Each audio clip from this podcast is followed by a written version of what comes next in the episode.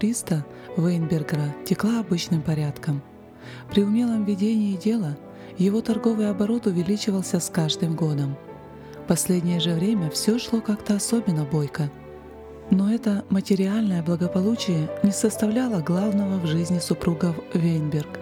Их сокровищем были три миловидные дочери-подростка, наполнявшие радостью сердца родителей – Вся забота родителей была сосредоточена на их воспитании и старании привить им добрые древнееврейские обычаи и принципы жизни. Они вселяли в их сердца веру в благословенного Иегову, который в прошлом оказывал так много помощи верным ему израильтянам.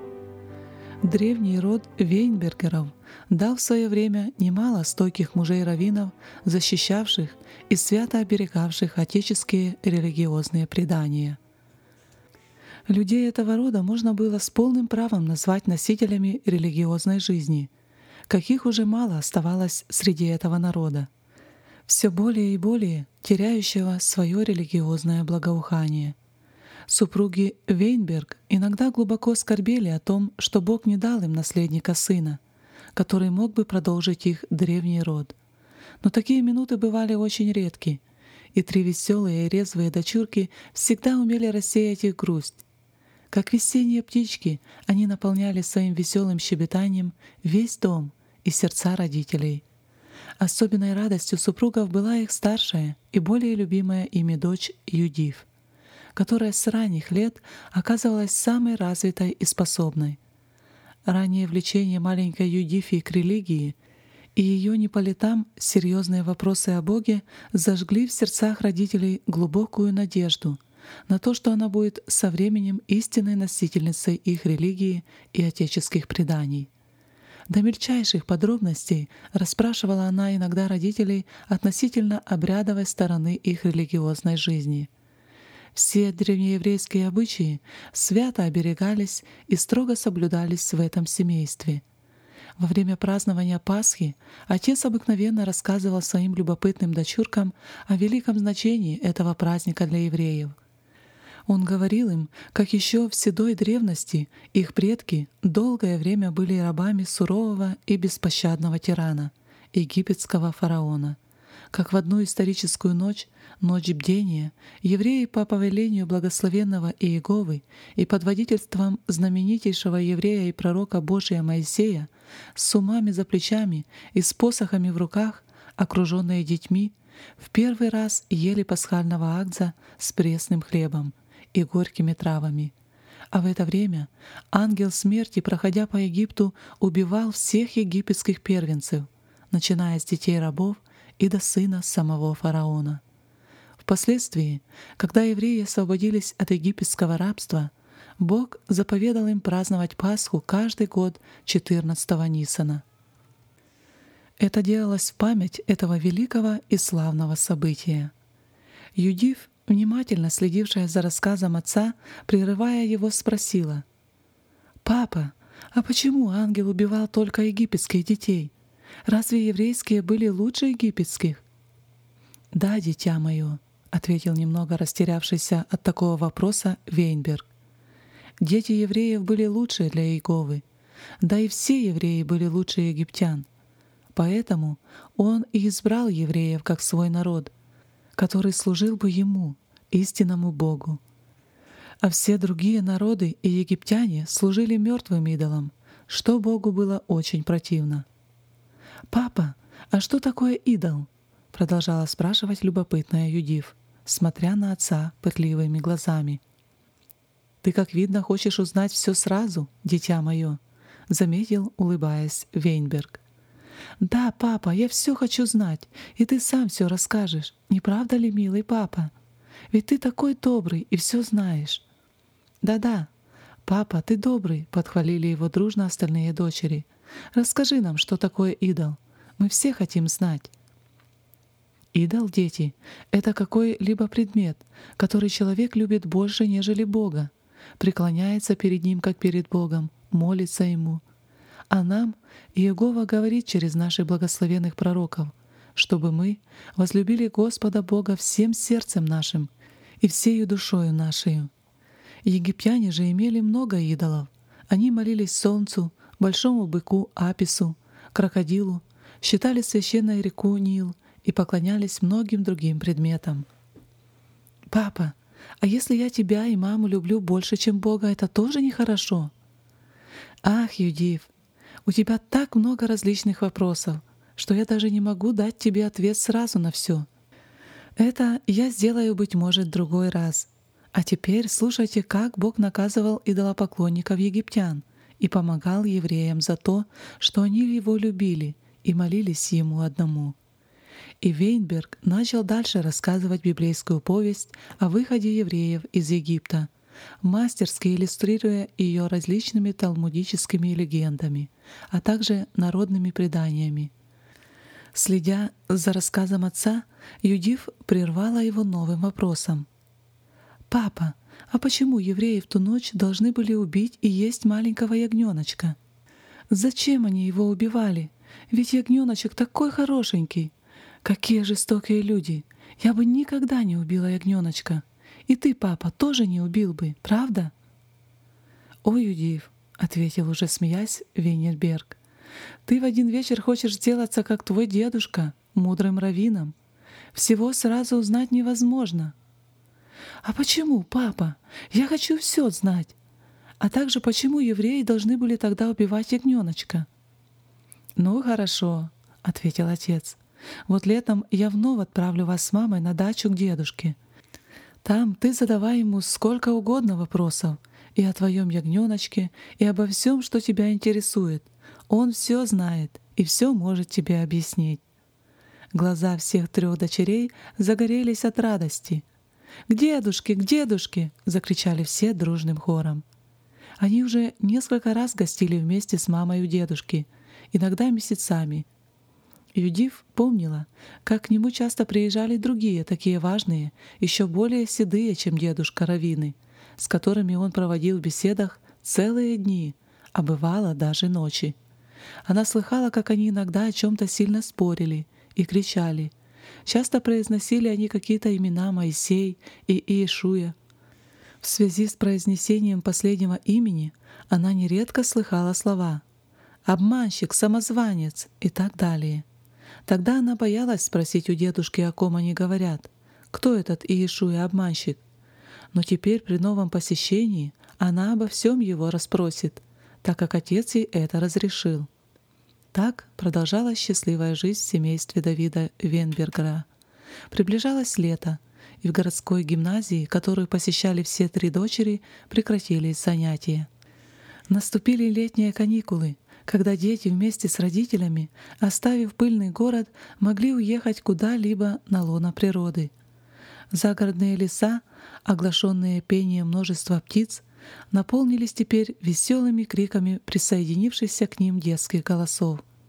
Однажды, вскоре после прекращения школьных занятий в доме Вейнбергера происходило настоящее столпотворение — Около парадного подъезда стояла запряженная парой хороших лошадей просторная карета, которая наполовину уже была нагружена коробками и чемоданами различной величины и формы. Привычный к переездам кучер старался все уложить возможно тщательнее, чтобы оставить более удобные места для сидения. В доме раздавался смех чистых детских голосов, топот и беготня из одного этажа в другой — Одна забыла, куда запрятала свою любимую куклу, другая не знала, куда положила пакет с подарками, предназначенными для дедушки и бабушки. В комнатах был полный беспорядок. В этот день мать совершенно не знала, за что взяться. Все три дочери старались одна перед другой помочь ей при упаковке нужных для лета вещей. А вместо этого мешали одна другой, а все вместе — матери и остающиеся дома прислуги — в чемодан с лучшим платьем полетели только что намазанные кремом и вычищенные ботинки. А в корзину с дорожными продуктами почему-то забралась шляпа госпожи Вейнберг, которую та должна была искать полчаса, чтобы одеть в дорогу. Наконец, усталая после долгой возни, госпожа Вейнберг уселась вместе с дочерьми в карету. Давид Вейнберг оставался дома. Торговые дела удерживали его на месте. Простившись с женой и детьми и пообещав частенько их навещать, он приказал кучеру ехать.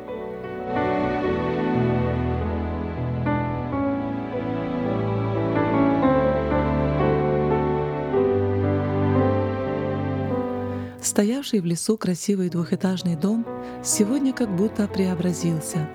Владелец его, равин или сопромышленник Вейнберг, еще довольно бодрый старик, вот уже несколько лет жил в нем со своей женой совершенно одиноко.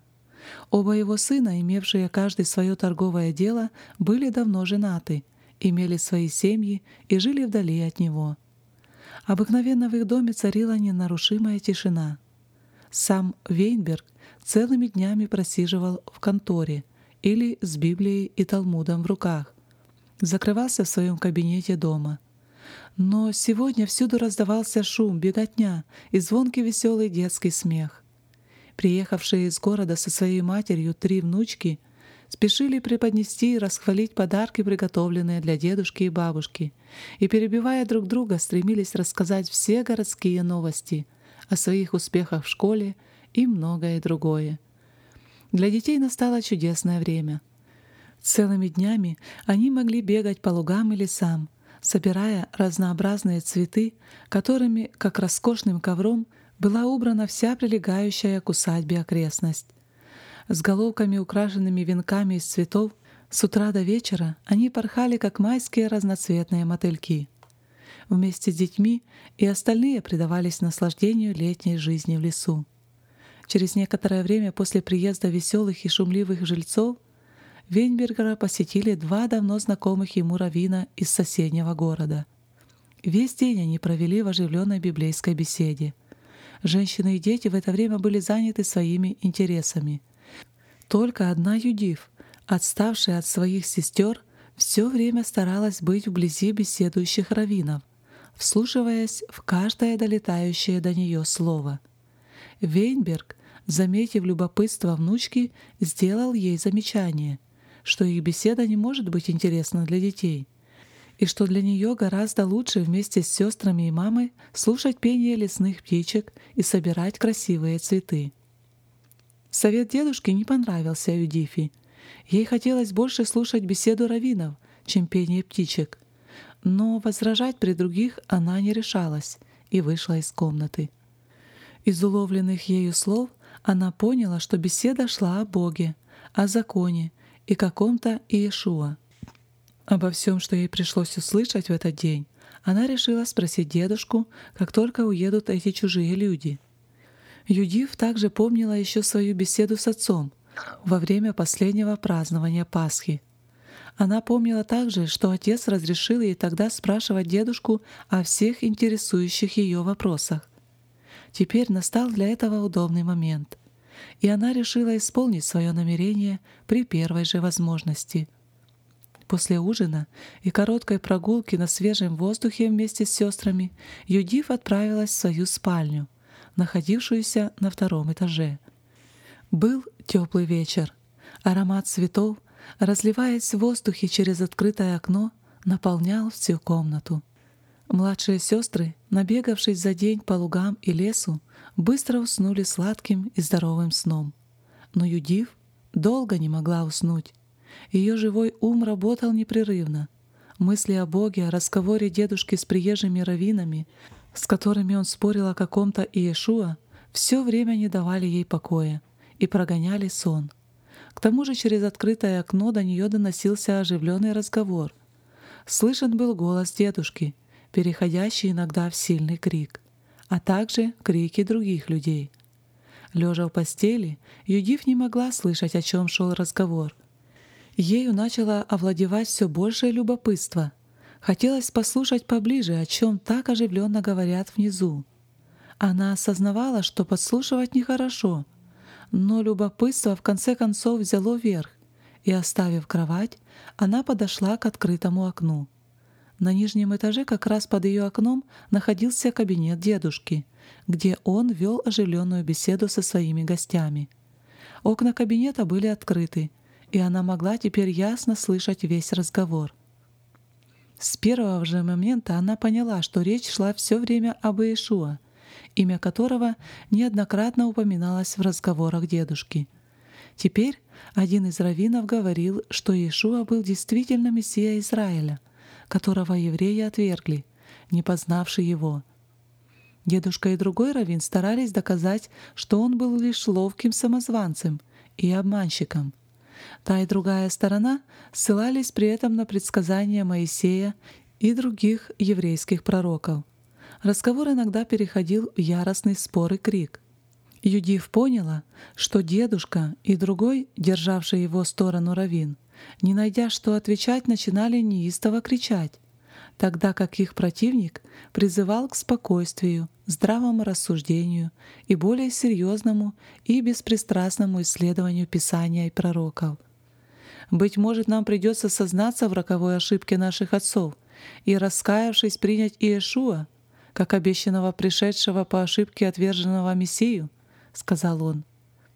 Почти всю ночь просидела Юдив на подоконнике открытого окна, слушая беседу на давно интересовавшую ее тему. Следя за прением обеих сторон, она поняла, что в еврействе когда-то произошла страшная ошибка — которая продолжается до сегодняшнего дня, о которой знают и говорят между собою одни лишь раввины, не желая почему-то другим открыть эту тайну. Она поняла, что еврейский народ отверг своего Мессию. Вместе с этим Юдив случайно получила ответ на интересовавший ее уже давно вопрос, который она задавала своему отцу — Почему евреи в ту ночь, историческую ночь выхода из Египта, должны были убивать невинного Агца? Теперь она услышала, как спорящий с дедушкой Равин доказывал, что агнцы, закланные в ту ночь в Египте и во всех других израильских жертвоприношениях, были только лишь символами или прообразами Иешуа, о котором говорит Исаия. В тот момент, когда ангел смерти поражал египетских первенцев, за евреев принял смерть Агнец, который являлся как бы их заместителем. Так и Иешуя должен был, как Агнец, умереть за народ. Она слышала, как дедушка спросил его, «Если это так, то что мы должны теперь сделать? Как поступить?» «Это покажет будущее», — ответил Равин. «Но мы должны быть честными и должны начать более тщательное и беспристрастное исследование Писания. Оно, надеюсь, научит всех нас, как благоразумнее поступить в данном случае.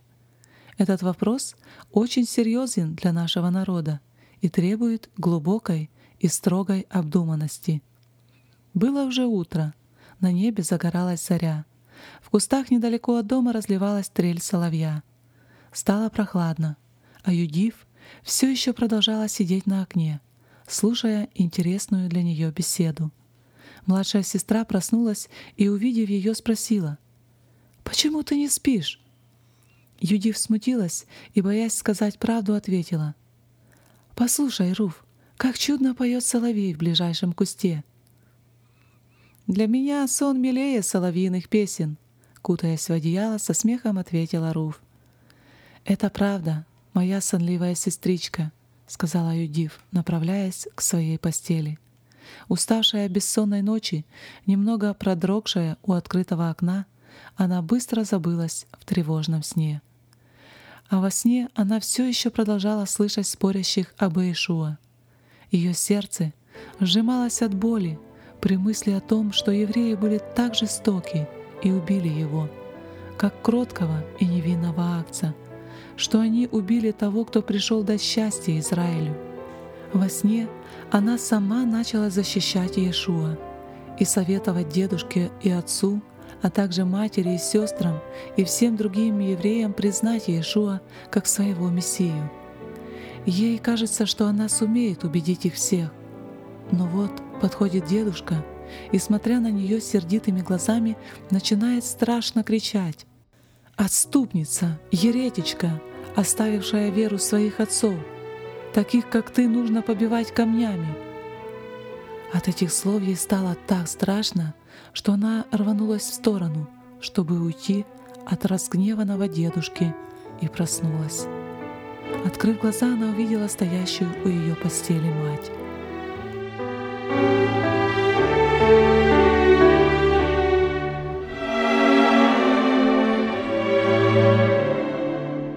Дорогие друзья, продолжение чтения книги Юдив вы услышите завтра в это же самое время.